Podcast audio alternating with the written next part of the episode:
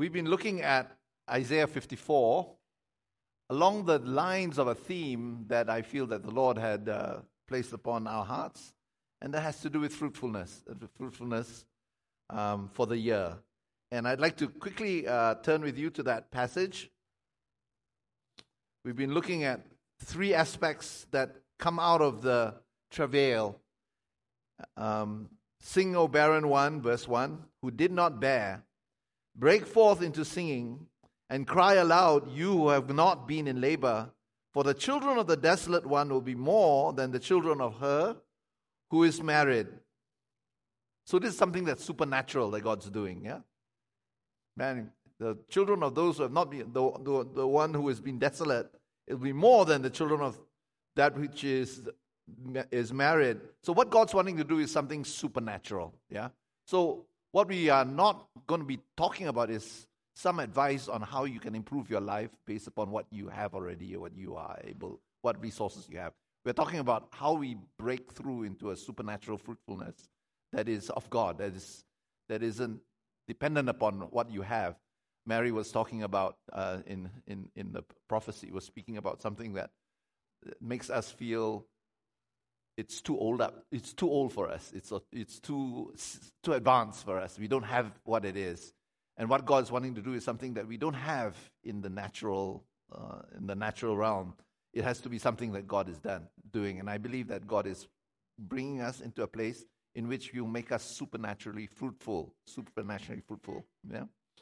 Um, and so, yeah, we've been on that theme for the past uh, two two weeks, actually. For the children of the desolate one will be more than the children of, the, of her who is married, says the Lord.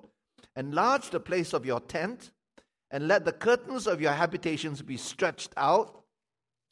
Do not hold back. Lengthen your cords and strengthen your stakes. So we looked at this. Do not hold back. Yeah. Lengthen your cords and now strengthen your stakes. We'll be talking about that for today. For you will spread abroad to the right and to the left, and your offspring will possess the nations and will people the desolate cities. You will spread abroad to the right and the left, and your offspring will possess the nations and will people the desolate cities. I believe that this is something that God God's wanting to do for every VCFer. We will spring up on the right, and we will spread on the right and the left, and you will possess nations and the, the lands that God has placed you, the places where God has, has placed you. Because there are these are places of lostness, and God is going to use each one of us if we are willing to cooperate with Him um, in these desolate places. Fear not, for you will not be ashamed. Be not confounded, for you will not be disgraced. For you will forget the shame of your youth, and the reproach of your widowhood will you will remember no more. For your Maker is your husband the Lord of hosts is his name, and the Holy One of Israel is your Redeemer.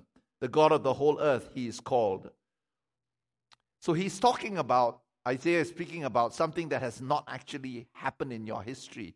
Your history may have been completely opposite to what he's talking about. So there's not as it's not as if we can talk about a track record. Yeah. It's not something that you can you can relate back to an experience that you had. Oh, yeah, I had some of that before. I just want to increase that. No, it's something that you've never seen happen. In fact, what he's speaking about is to the desolate one who feels that they've been rejected by God. Yeah? And so he's speaking this that's completely from the other side, uh, out of the blue, from God's side. It, that, it cannot be generated by us. And the first thing that he says here is enlarge the place of your tent, you know? And to enlarge the place of the tent, you do it by faith. And He's giving us ways in which we can prepare for what God is doing. And there's an internal preparation and external preparation that God wants to do in us. And we spoke about this um, in the past two weeks. Lengthen your cords, strengthen your stakes, do not hold back. Yeah, we, we've spoken about that. Now we're going to be speaking about that last one, the, the last phrase. It says, strengthen your stakes, the tent. So the idea was this Get ready because your tent is going to be full of people. Yeah? That God is going to bring people into your life. Yeah? God is going to cause you to be fruitful. But you have to act in faith. You have to act before it happens because if you don't happen, if you don't act before it happens, you will not be ready for it and the, the fruit will be destroyed. So what he's saying is this enlarge first, yeah? Enlarge, lengthen your cords, stretch out your tent, yeah, and strengthen your stakes. The idea was this if that, that if the tent stakes were not strengthened, when the masses of people come in, or when the fruit comes in, you will not be able to handle it. You'd have no, no room for it. Yeah? And so this is something I like to talk a little bit about because um, that's the three parts of the enlarging. Lengthen your cords, stretch out the curtains of your habitation, strengthen your stakes. Yeah? Strengthen your stakes. I remember I had an experience a few, several years ago when we went to Yosemite and we were camping out there. And I realized that as we went to this campground, we had our, camp, our tent, okay? And then there were other people who had tents. But there was this group of people who had this really nice modern tent. You know, these, damn, these tents that you have in America, they're amazing, amazing. They're like beautiful, they're beautiful. And, and, and the tent was a one piece in and of itself. It was just one piece in and of itself. Wow, it was great. Talked to the guys who owned the tent, and they were really friendly, and they showed us the inside of the tent. It was wonderful.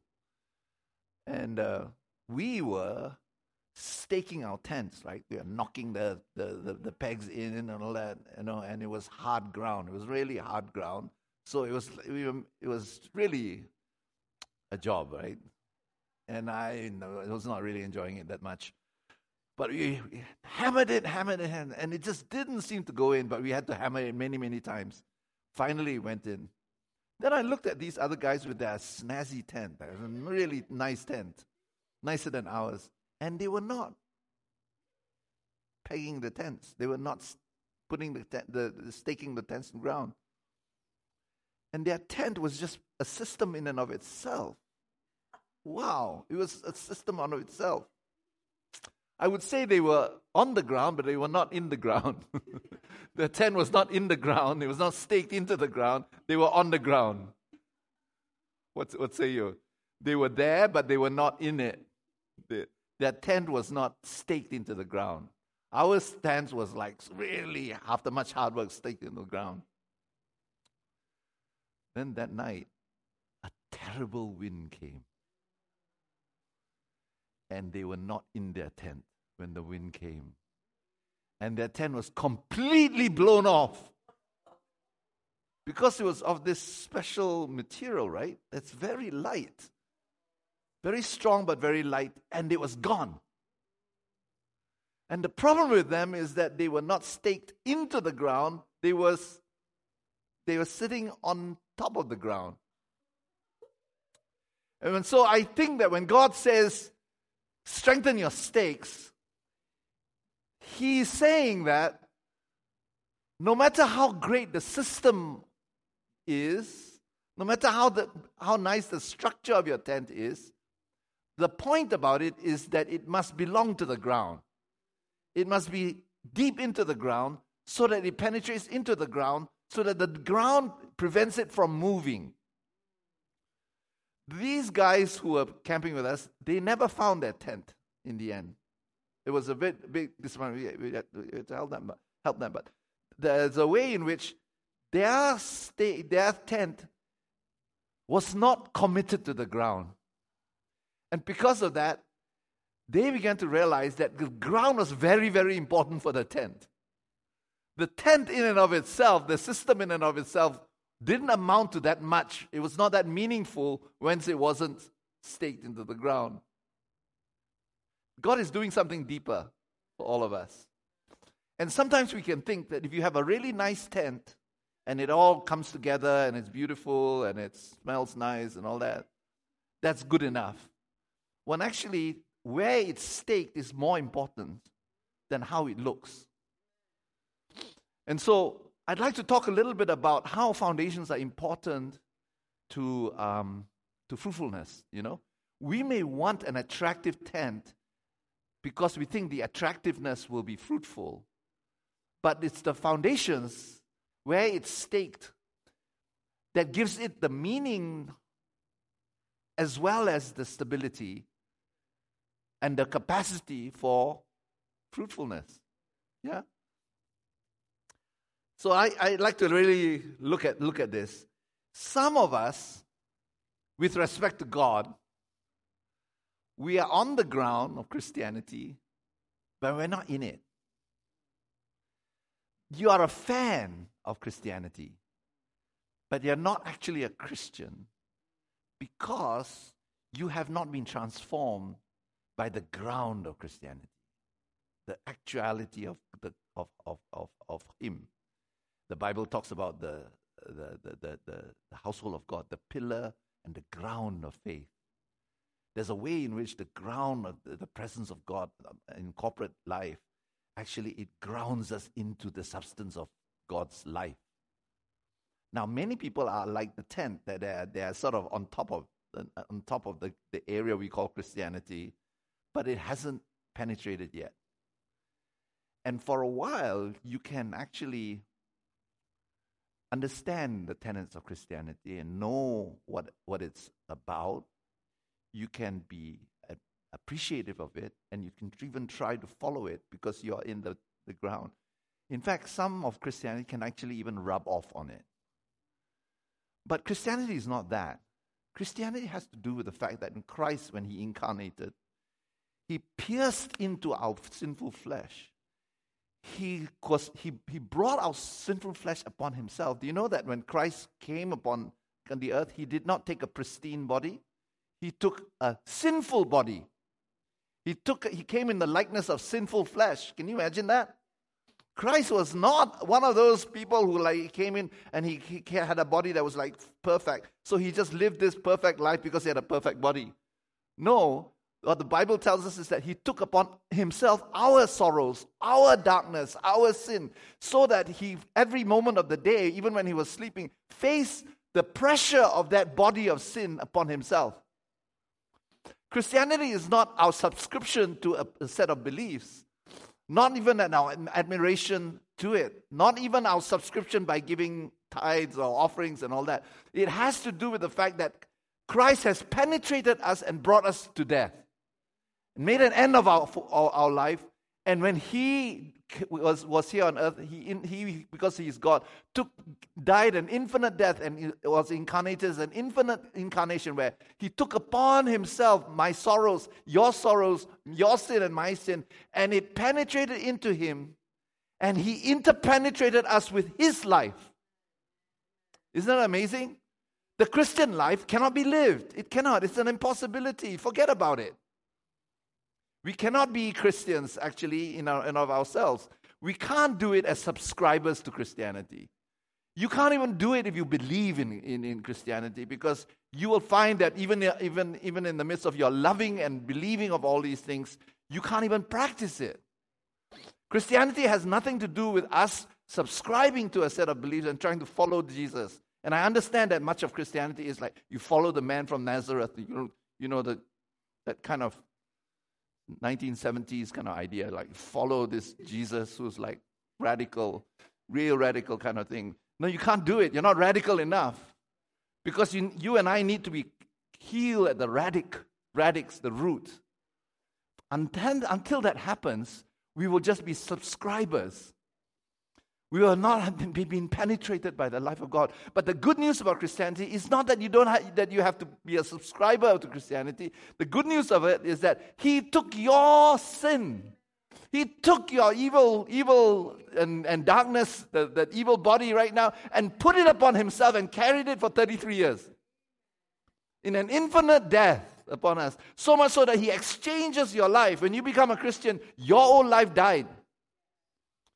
Okay? No matter how much you admire Christians and Christianity and the Pope and everybody else, you cannot become a Christian unless Christ takes your, assumes your sinful body upon himself. That's why um, Gregory of Nazianzus said, What is not been assumed, that means my sin that has not been assumed, is not healed. If Christ did not carry that, that upon himself, I am still in my sins. Amen? But, but if that's the case, I stake my life into Him and I have no choice but to be in Him. I don't have a life of my own. Now, Christianity has to do with the fact that we gave up our life to Him. Christ gave Himself to us to such an extent that we can't float like a tent on the ground anymore, on the area we call Christianity. I, I, maybe I should share something of my own experience. When I, when I was on my final year in, in college, I had been involved with the tremendous things, charismatic movement, uh, come to KL, I, and I've shared with you about marvelous things that were happening. And I would l- go for these meetings, I would see these men and women of God used by God tremendously, tremendous supernatural signs. I experienced it myself. My father was healed of diabetes, you know, and uh, my uncle's wife, he was, he was a prominent cardiologist, cardiologist in, in, in Malaysia. Um, his wife had a very serious uh, uh, cancer of the womb. And he knew he could not do anything, but God healed her completely. So there was amazing things that were happening. But one thing I re- began to realize was that I wondered why those people could do those, the stuff. How could those people be used by God and be so changed by God? And what about me? Is it only for some people? Or is it just for, you know, just the chosen, the chosen few? And while, when I was coming in to the end of my, my undergraduate studies, I got in touch with this church, a really small church that was just, just being planted. And uh, f- six of them were undergraduate students in, uh, in my, my college. And I looked at them and I saw there was something about them that was amazing. God was using them in very, very powerful, very godly and supernatural ways, in a way that I thought only people from the West, uh, preachers from the West, or Australia, or New Zealand could be used. I've seen these people used amazingly, but I was seeing these younger than me students, yeah, younger than I, they were being used by God in a tremendous way. I thought, wow, this is amazing. So they invited me to their church. So I went with, my, with all those guys who, who, who had been converted together with me, and we all went. And uh, there were more of us, oh no, actually, as many of us as there were in the church. 12 in the church, 12 of us went. Over the next few months, as I continued going to this church, very poor, very, very poor, hardly any resources, I was amazed by how powerful the presence of God was and how the gifts of the Spirit operate so accurately. It's so accurately, it just made me scared. I was attracted to it, and yet I was scared of it because of the fact that, my gosh, this God is real. He's not real, as, as real as I want him to be. He is as real as he wants to be with me. That's a big difference. You know what I mean? A lot of us, we want God to be real to us so that we could get what we can get out of Him. But when God is allowed to be as real as He wants to be, He wants to make us perfect. He wants to change us. He wants to, to, to perfect us. He wants to do a, a, a greater work in us. And then I realized that God was there. I never joined that church. Well, I didn't join. I didn't join. Not never. I eventually joined the church, but I didn't join the church. But I was a fan of the church. I brought people to that church. I conversed with people in the church. I loved listening to the preaching in the church. I loved the way in which they functioned, the way they. I loved to have conversations. I had lots of long conversations with them, and I tried to imbibe as much as I could with them. But I knew that I was missing something in that church that these much younger ones were getting. Not only that, the people that I brought to the church that I, were actually people that I had brought to the Lord. So they were very young Christians. And they joined the church. I say, carry on, join the church. I have my own church. They, they started growing in those things and started doing the things that people in that church were able to do. They could hear from God, they could prophesy, they had words of knowledge, they, they would pray for people. There, would, there was such faith in them they were not shaken by circumstances, by doubts, and by, by shaky things. They were just amazing. And so I became more of a fan of them. And then I began to think, what about me? What about me? And so I realized at that point that I had to make a decision with respect to what God was calling me to in that church. He was calling me to join that church. Now, there were things about that church that I really liked. And there's things of the church that if you ask me, now you have to join that, I would say, well, I'm not sure. have you been in places where you admire the place, but once you need to be committed to that place, you, are not so sure about it? And I, and I was, I was facing that. the Lord was saying, put the stakes down and I was saying, I like floating. I, I like being in this place, you know. I like my tent to be just on the ground there. I like to hang out with these guys. I like the kind of fellowship. I like that godliness. I like the Christ likeness. Uh, I feel happy when I'm with them. You know, I feel lifted up with them. But they're not that friendly.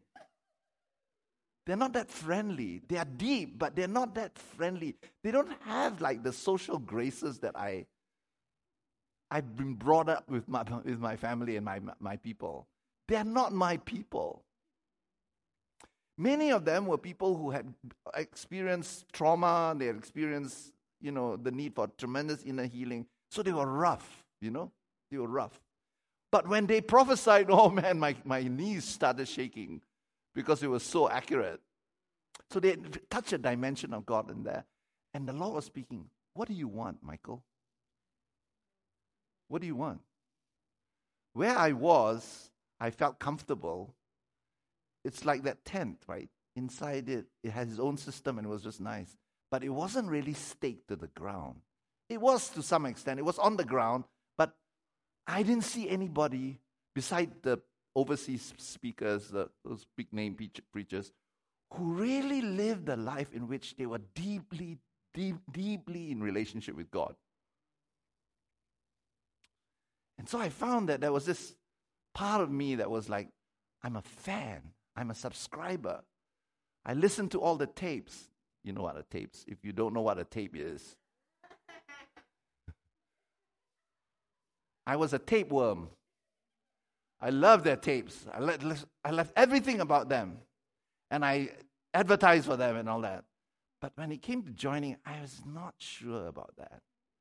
Stake, putting my stake in it meant like giving up a lot of things. Giving up a lot of things. And then the Lord brought me to a place where I had to make that decision. Eventually, after a long time kind of going back and forth, I realized there was too much of an aversion that I had for being committed to any church, actually, that and then I could that could allow me to move forward. I know there was something that I was holding back, right? I was holding back part of my own autonomy. My I like the freedom to be able to enjoy God on my own terms. I like the products of God. I like the products of godly people. But the Lord is saying, You can be one of them. You can be one of them. Tough. I thought discuss it with my parents. My parents are not happy about it. My my my decision. You should just keep staying with us. But then my mom was godly enough to be able to say, "But you have to follow God." And so, after much struggle, I, I joined them. And so, when I joined them, I realized that I had put my stakes in there. I put my stakes in there. And then one of the things that came about was that I wanted to be mentored, right? I wanted to be mentored. And I realized that I was, how do you say this? I was not in a position to say, I want your top mentor to, to mentor me. I said, look, if anyone has the time, doesn't matter who it is, I will really enjoy just being guided, disciple by anyone. So the, they, they, they, they, gave me somebody who was going to mentor me. She was 10 years younger than me.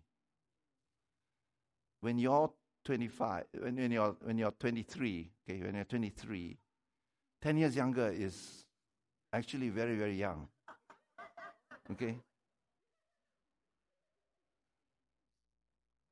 And she just taught me one thing how to get a word from God.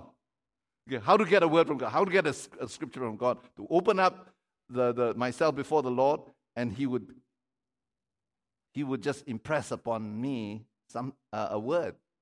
And I found from that 13 year old girl, I may be exaggerating, it may be about 14 years old, I think, because when she was still in high school, I learned that. And I realized that it doesn't matter how old or how young that is, whoever God gives to me, I'm just going to take it from the Lord. You know what I mean? I didn't question, well, she's too young, right? right? She's not even gone to college, right? She's not finished high school. And then they gave me another mentor. And this mentor was older, but could not speak English at all. Uh, she could speak, but broken English, broken English. And I kept on misunderstanding what she was saying. I just kept on misunderstanding, and she would not know how to speak in a kind way, you know, in a smooth way. It all was rough. And after, after every talk that I would have with her, I would have to go to the bathroom and pray so that I can get over the hurt. It was. And I realized that she was not only bad at communicating, she actually thought that I was actually not worth investing in. She just thought I was too smooth, too, you know, English lit orientated, too intellectual, too all that. And she had told the pastor, Michael is just, I can't handle him. So I didn't know what to do. I went and talked to the pastor, and the pastor said, You know what? You have to know what you want.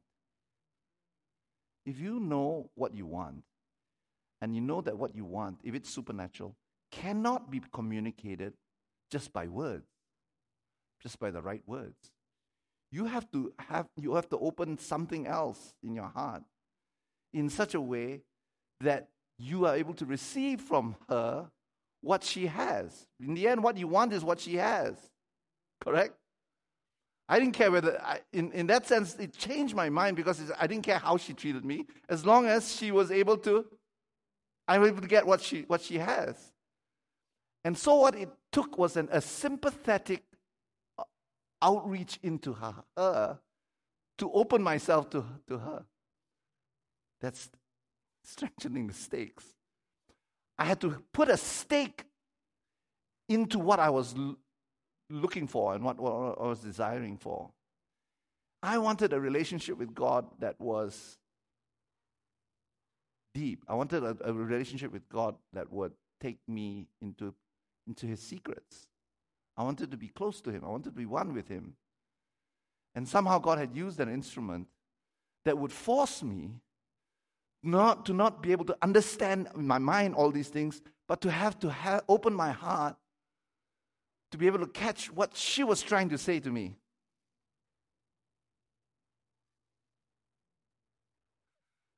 How's that? What I call a, kind of a, a sympathetic, a symp, sympathetic outreach of the heart.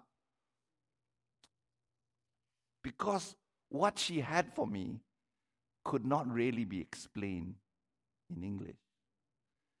I realized that for so long my tent had been above the ground that being able to understand things from a very good teacher that could articulate all these things made me feel that I was in the in the region, but I had not I was not in it. I was on it, but I wasn't in it. And so what God wants to do is not just to cause us to have intelligence or articulation or understanding of spiritual things. He wants us to be in it and to be, for them to be incarnated into us. And He's brought into us, become part of our life. Amen? So I want to put it to you that actually you can be a tent that's on the in the area and never be fruitful. But fruit comes from when something has interpenetrated. You and God have interpenetrated. He has penetrated your heart. And you have penetrated into his his his his his, his domain, into his, his his his heart as well. And out of it comes a travail because fruit comes out of it. The supernatural fruit of God can come only through that. And it's a humbling thing to be able to do that. But God has it for you. God has precious jewels for you. Amen. And so I want to, I, I, I want to talk especially to those of you who feel I've been a Christian for a long time. But somehow I, I understand so much. I, I've got so many, you know, teachings and read so many books and all that. But somehow I'm not that fruitful. I've not been able to make the, the, the love of and the, and the power of Christ known to people. And in my land, I'm, you know, I don't want it to carry on like this. I want something to happen. I want to be generative. Yeah, I want to be generative of, of the things of God. And I and I sometimes feel that um, we can sometimes allow ourselves to um, explain away unfruitfulness not knowing that actually God doesn't demand that we be fruitful. He says, I'm going to give it to you as a gift. But you want to lengthen your cords, stretch out your curtain, and strengthen your stakes in me. Yeah. There's, there's something about, about this process. Um, Psalm 87 talks about what God has for us. He, it's a very interesting uh, passage of, of, of uh, scripture, Psalm 87. I'm going to read most of it. On the holy mount stands the city he founded. The, lo- the Lord loves the gates of Zion.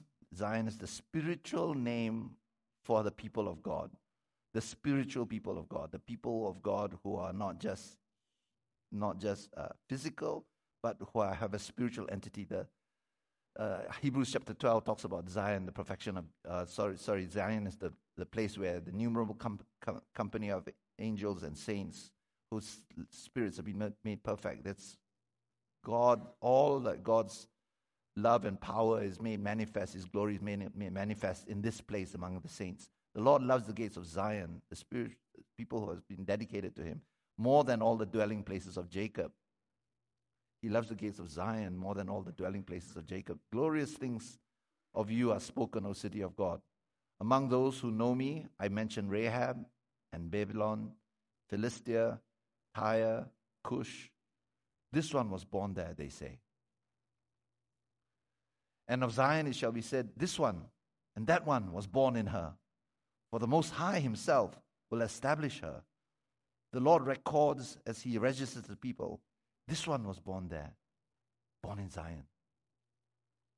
What he's saying is this all over the world, the people of Zion will go all over the globe to Ethiopia, to Cush, to um, Philistia, to Babylon, all that. And they will be distinctively known. Oh, they are born in Zion. I know they are from, they have a trademark. They have a trademark. They have certain characteristics. They have the presence of God in them. They're like little temples. They're like little tents of tabernacles where the glory of God is there. Where they go, whether it's Babylon, Ethiopia, they are known because they're not, they have that particular characteristic. They hear from God. Miracles happen where they go. They are of a certain character. Amen. When they speak, God seems to be speaking to them. You know, people used to joke this church that I joined because there were these six, six of them, and all over campus, people would say, Here comes the grapevine. Because they would say, What is the Lord saying to me? And when they would come, people would ask them, What does the Lord have? Does He have a word for me? Does He They were like prophets coming. They were years my junior, but there was something of an awe in him.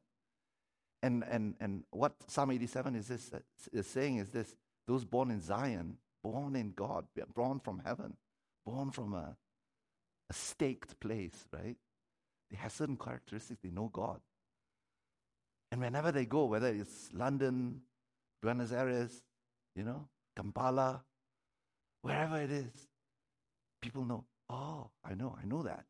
I know that. I know that kind of people. I've seen them before. How would you like to be uh, of that number? Yeah? How would you like to be like that? You know, when people look at look at you, wherever you go, wherever God God God sends you, people say, "Oh, I see you doing that." Oh, ah. Some of them will say, "Oh," and some will say, "Oh." I remember when uh, um, I was uh, back in KL after I had come back from the East Coast. I took somebody to the hospital who was very, very sick. And, uh, and we went to see the doctor in the university hospital. And the doctor was, you know, checking him up and, and looking very, very hopeless because of his situation. He had a very serious sickness. And then out of the blue, you know, he said, But you know, have you ever tried faith healing? Then he started telling the story about how this woman with, uh, with uh, asthma had died for 24 minutes in Kuantan in, on the East Coast, and someone had prayed for him, and she came, came back to life. Not knowing that I was the one who was with her at that time. So I said, Oh, yeah, yeah, I know about this. And you know what he told me? He says, I had a feeling that you were of that type. He was a Christian and happened to be Christian, and he's kind of let out, right? Let out that he was a Christian. He kind of, it just sort of slipped out. Just couldn't help it. You know, Psalm 87 is talking about a distinction between the tents of Jacob and the gates of Zion. The gates of Zion are the places that were dedicated to God. The tents of Jacob are places where people just in, just dwell. You know, they're in they're in the territory of God, but they're not dedicated to God. And as a result, there's nothing really that special about them. You know? And so Psalm 87 is about that. And then at the end of, the, of, it, of it, verse 7 says, Singers and dancers alike say, All my springs are in you. Huh? And then imagine you get a little, little, little clue into what these people are. These people who are born in Zion that have become so famous. Right? It's so distinctive. They are singers Say, All my springs are in you. I was just reading about jo- Joseph, who, you know, through all his trials, imprisonment, slavery, and all that, he becomes the prime minister, prime minister in Egypt. And by the way, there's more archaeological evidence that points to the existence of a Joseph. Uh, uh in that, it's quite amazing. They call he was called in Egypt the father of Pharaoh. He's the father of Pharaoh. And if you if you if you look at uh, the, the, the Genesis account is something that's very similar to that. Anyway, at the end of Jacob, J- Joseph's father's life, Jacob begins to prophesy over every one of his sons. And he comes to Joseph and he says to Joseph, Joseph is like a, a fruitful bough, B O U G H, fruitful vine, some, some planted by the spring. His branches climbed over the wall and beyond. That's what he said about Joseph. You're planted by the spring. You're in relationship with God. You're planted there. You know? You're rooted there. You're staked there. And from there, your branches go over the wall and out and out beyond. That's what God, I believe, has. There are many things that cause people to join a church. But one of the things that are most important, if you don't catch this, you miss the whole point about church. It is the fact that God has called us to be one with Him and to function in such a way that we can represent Him. He can speak through us, He can do things through us, He can show His power and His might through us. He has called us in church not for church's sake, not for the appearance of the tent, but for the way that the tent is staked. So it's, there, there are many reasons why a person would want to join a church. But if God calls you to be part, to, to, to join VCF, I want to let you know that there is something that's perhaps you may not have realized, and that is that we want to be a people who are staked to the ground of God. Whatever problems or faults that this church has, and it has many, the thing about us is that we are committed to being staked into God. No matter how difficult that, that could be or how easy it could be, right? And so, there are certain things that God wants to give to us that cannot be gotten by listening to preaching, I'm afraid, or to teaching. You just can't get it just by listening or watching somebody talk a lot of words. It has to be done by practice and by repetition. These things have to do with spiritual discernment, spiritual listening and hearing from God. It has to do with being able to move by the Holy Spirit and see His power flowing through us. These things cannot be gotten by listening to teaching only. Teaching can help us to have some guidance, but really the whole thing comes from practice. Yeah, practice. Just as stakes take a lot of hammering, repetitive hammering, so too do spiritual things happen. It, it's a hammering until we die to ourselves. Okay? We did the retrofit, and I remember once Cindy showing me some of the, the, the, the, the, the foundations that were being put in. And there was this long line, a trench, and it was 14 feet deep. My gosh, just thinking of it made my, my knees shake. 14 feet, feet deep kind of uh, trough. And, and, that, and, and these retrofit things were, were, were, were, were staked to the ground. Now, the actual foundations are deeper than 14 feet. They are deeper, they, are, they come down to the bedrock, right? The bedrock. When you hit the bedrock, that's where it resists you. Whenever you want to do foundations, there are things that will resist you. You are being resisted by the, the ground itself. But you don't give up, you keep on going.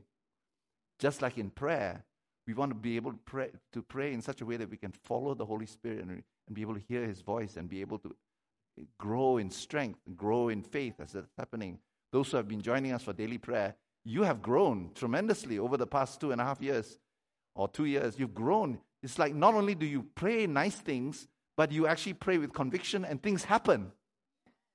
You are seeing God put authority in you. And where does that authority come? Is it because you heard a lot of, of, of teaching? No, that doesn't bring authority. It's just bring you deafness. That's all what you have done by, by, by, by, by, by joining prayer is just practice the overall practice of praying in the Spirit, just praying, just repeating it again and again and again, doing it and doing it again. And you don't know what is happening.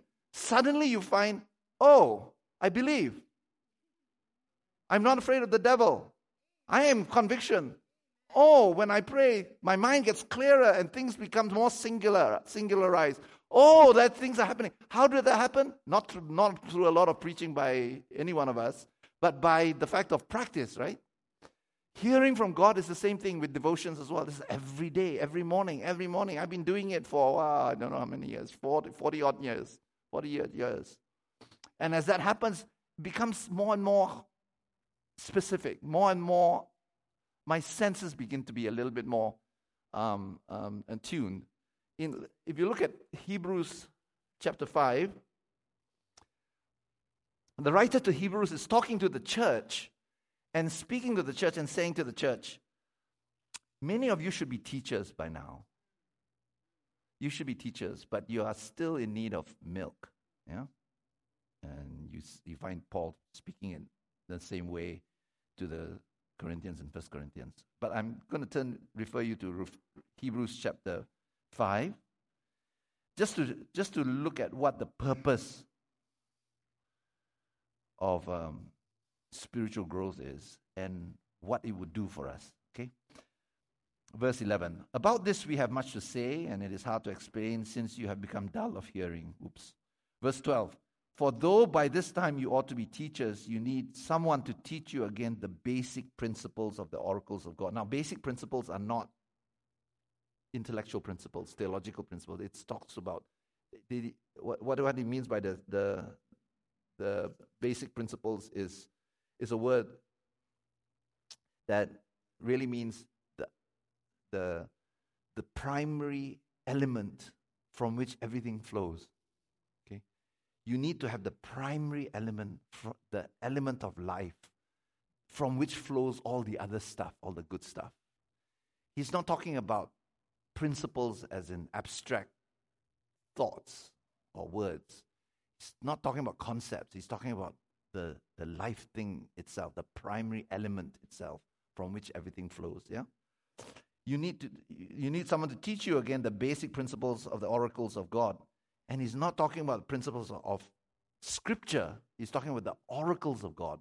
Oracles are spoken words, voiced words, words that come from the, the heart of God, the mind of God in, in real time. Okay?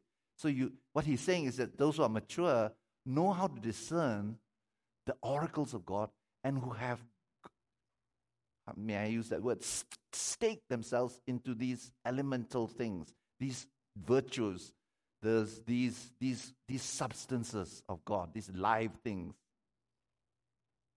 Okay? For everyone who lives, sorry, um, the basic principles of the oracles of God, you need milk, not solid food. What he's saying is this what you need is not more teaching, not more profound stuff, not more, not more high theology. What you need is milk. Because the milk that the baby feeds from the mother is something that's easily, easily broken down. It gets you to the actual thing, right? So, what you need is that which will actually connect you to the actual life of God, not a lot of um, uh, heady stuff, yeah? You need milk, not solid food. For everyone who lives on milk is unskilled in the word of righteousness since he's a child. But solid food is for the mature. How? Who are these mature? For those who have their powers of discernment trained by constant practice. Trained by constant practice. I want to put it to you is that something that you need to be constant about, consistent about? I don't mean like how I was with my with that my former church. I went when I liked to, when I had free time, when my schedule permitted it. But I was more, I had to come to a point where I belonged to it. So you fix your schedule and say, I want to commit myself to those things that are going to build up my spiritual life in community in such a way that I'm going to be there. Now, there, there, there'll be certain exceptions, of course, you know, but there's, by and large, I'm going to be there because that is going to be the thing that I will put as my first priority. When that happens, you, you, you go into it long enough and many, as many times enough to develop something.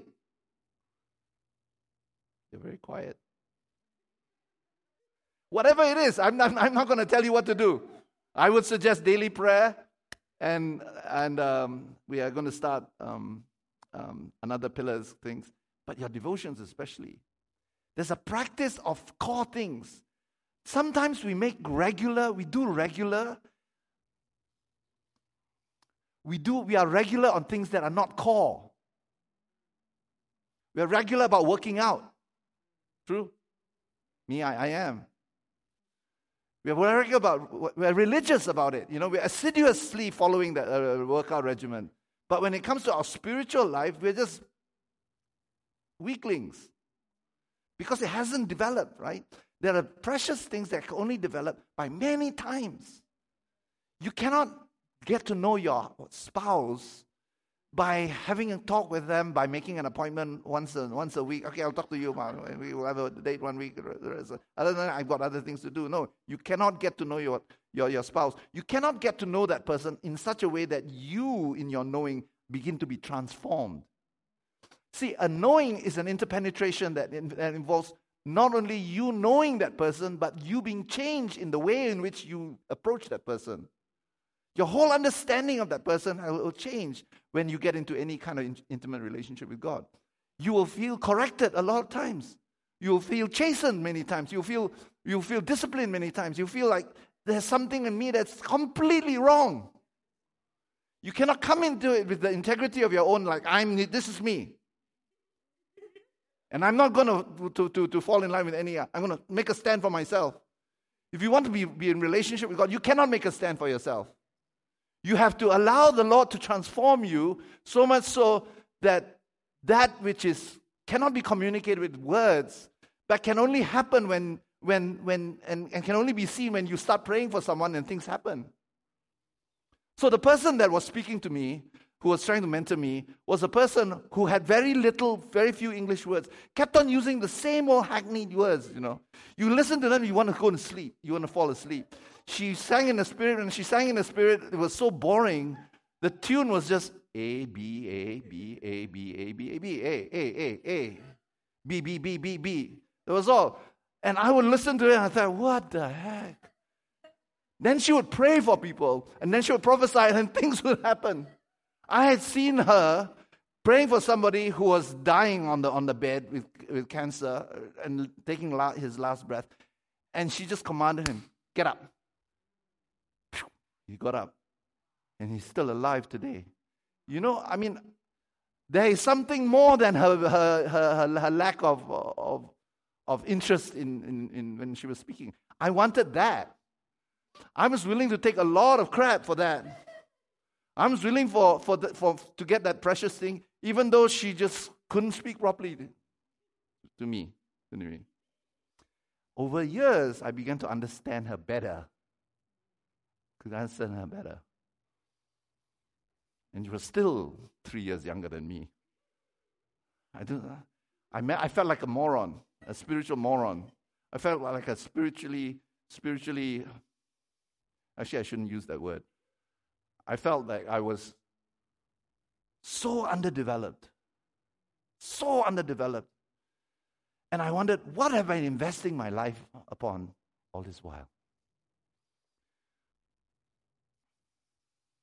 And so, what happens is this I want to invite you to think about some core things that are precious, that are more important than working out. Okay, I'm thinking about okay, I'm thinking about working out as a very important thing.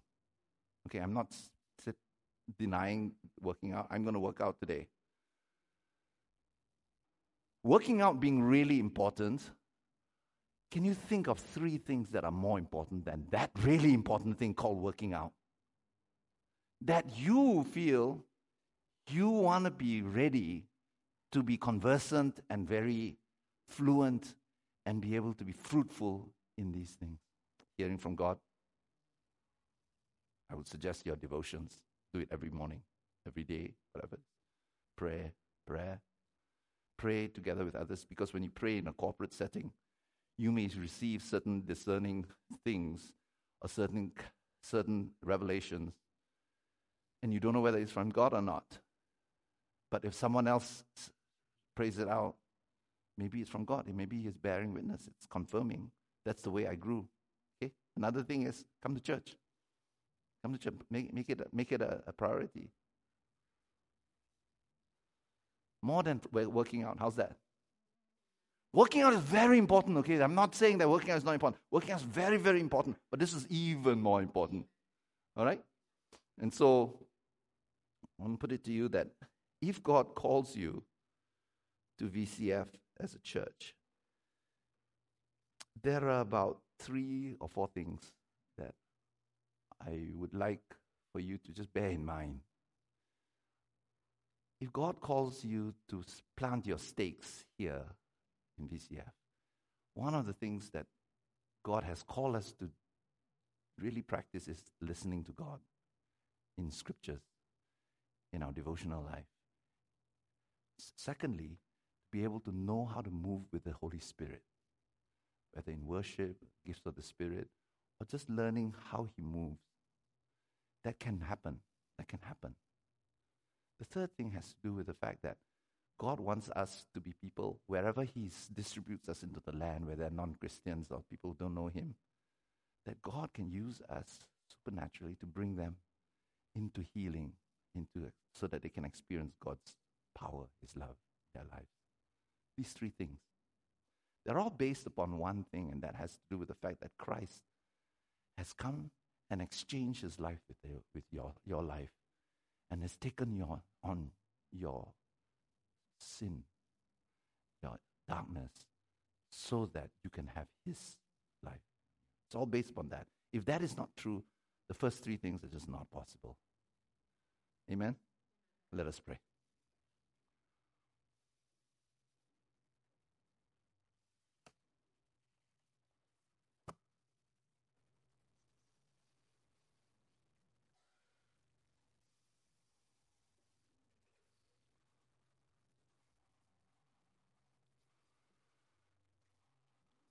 Sometimes we end up, because of the urgency of things, our bodies, our how we look to people, putting priority on things that are not really going to make any transform- transformative difference in our lives. But I do feel that the Lord has for us to be spiritually fruitful. I would encourage you if God has called you to be part of this church, to pay attention to these things because these are things that will be precious and they'll be very valuable. The Lord is preparing us as a tent for windy days ahead. There are very windy days ahead, stormy days ahead.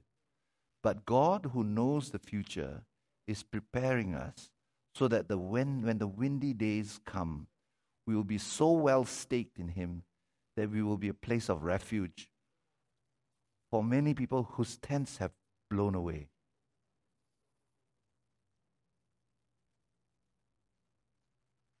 And I would love to see God just making us all fruitful, bringing people to Him, seeing the fruits of healing and deliverance and miracles happen, seeing people being built up, seeing God take something from the ash heap and raising them up right now.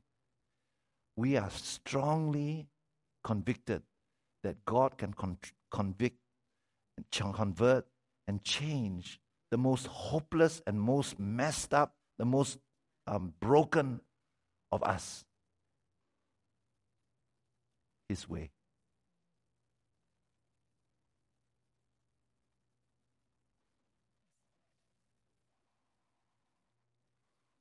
Holy Spirit, we welcome you right now into our tents in Jesus' name to come fill up our tents and to teach us, Lord, these ways and more, how to stake ourselves into the bedrock of what you have done in Yes, Jesus. What you have done, Lord God, from before time began. We thank you for these big things, Lord, that the world never teaches or spends time talking to us about. But we thank you, you're here right now to teach us. So, Lord, we ask that this year, would you make us grow? Would you make us mature in you? Would you let our tent become a place, God, where people can receive from heaven what you want to bring to earth, even Yes, through Lord. us? We, we so desire to do this with you. We so desire to be intimate with you in a way that the world the world can rejoice in you, God, too. Thank you, Lord. So we pray this for VCF. We pray this for every person here. We want that. We want that new thing you're doing in Jesus' name. Yes, Lord.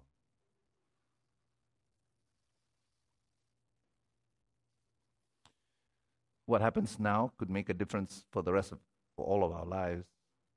And I want to invite you, if you feel that the Lord's been speaking to you and you're saying, I want to give up my autonomy, go wherever I want, to, to do whatever I want with my time, and say, I want to be staked in the most important areas in my life.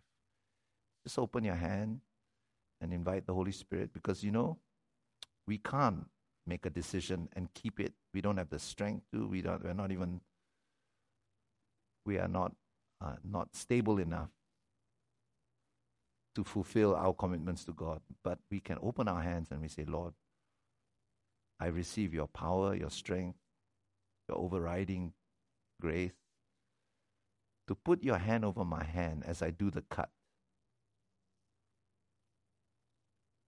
That even even doing the works of you when it's always going to be beyond me. I'll feel your hand doing it. That I can be associated with you, the works that you do. Lord, I bring before you the place where I work, place where I live, the people that I know, the people who are lost. I know that they are still lost after one year. Can I be used by you, Lord? Will you go there and use me? Come, Lord. I commit myself to you. In Jesus' name. Amen.